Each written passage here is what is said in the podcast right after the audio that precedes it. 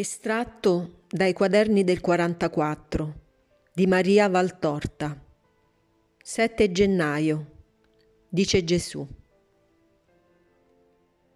Uomo che mi sei caro nonostante i tuoi errori, pecora spersa per la quale ho camminato e per la quale ho versato il mio sangue per segnarti la via della verità.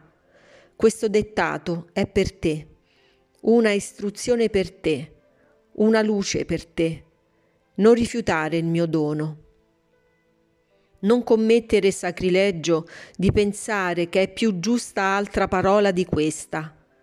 Questa è mia, è la mia voce che da secoli è sempre la stessa, che non muta, che non si contraddice, che non si rinnova col passare dei secoli perché è perfetta e il progresso non la incide.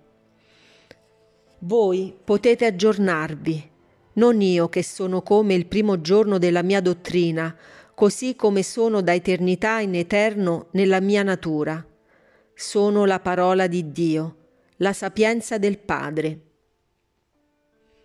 Nel mio vero, unico Vangelo è detto, io sono il Dio di Abramo, il Dio di Isacco, il Dio di Giacobbe, non il Dio dei morti, ma dei vivi.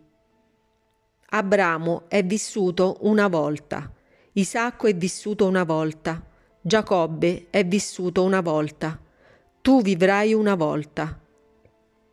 Io che sono Dio, ho preso carne una volta e non la prenderò una seconda, perché anche Dio rispetta l'ordine, e l'ordine della vita umana è questo, che ad una carne si fonda uno spirito, per rendere l'uomo simile a Dio, il quale non è carne, ma spirito, non è animale, ma soprannaturale.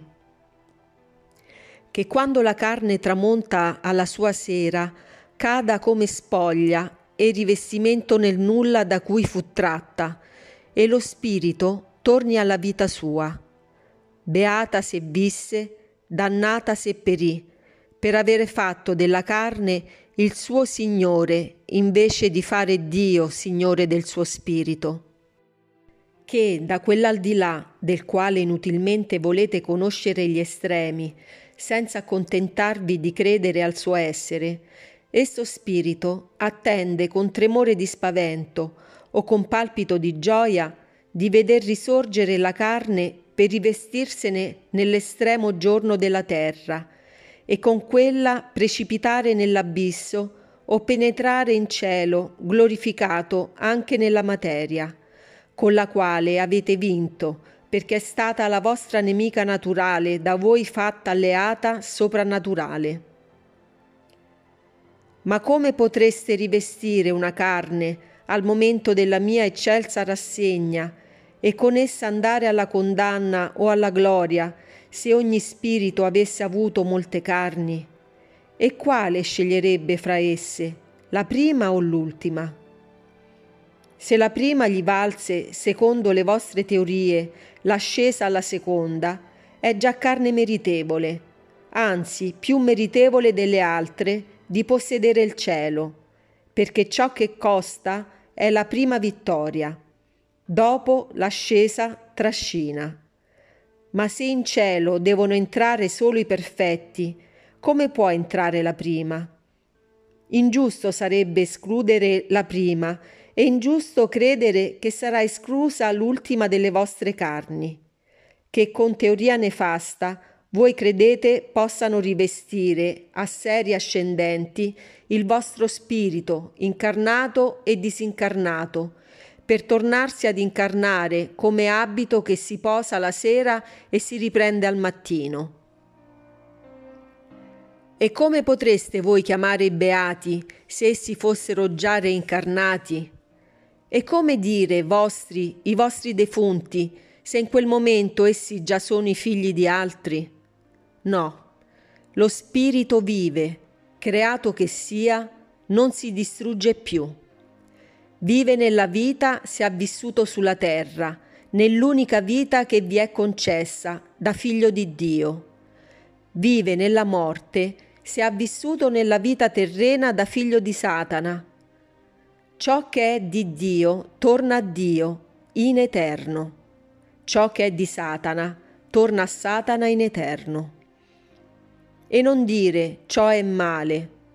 Ciò, ti dico io, verità, è sommo bene. Viveste mille vite, diverreste mille volte zimbello di Satana, e non sempre sapreste uscirne feriti ma vivi. Vivendo una volta e sapendo che in quella volta è il vostro destino, se non siete dei maledetti adoratori della bestia, agite con quel minimo almeno di volontà che basta a me per salvarvi. Beati poi quelli che in luogo del minimo danno tutto se stessi e vivono nella mia legge. Il Dio dei vivi li guarda dal cielo con infinito amore, e quel che ancora avete di bene sulla terra l'avete per questi santi che voi talora spregiate, ma che i santi chiamano fratelli, che gli angeli carezzano e che il Dio uno e trino benedice.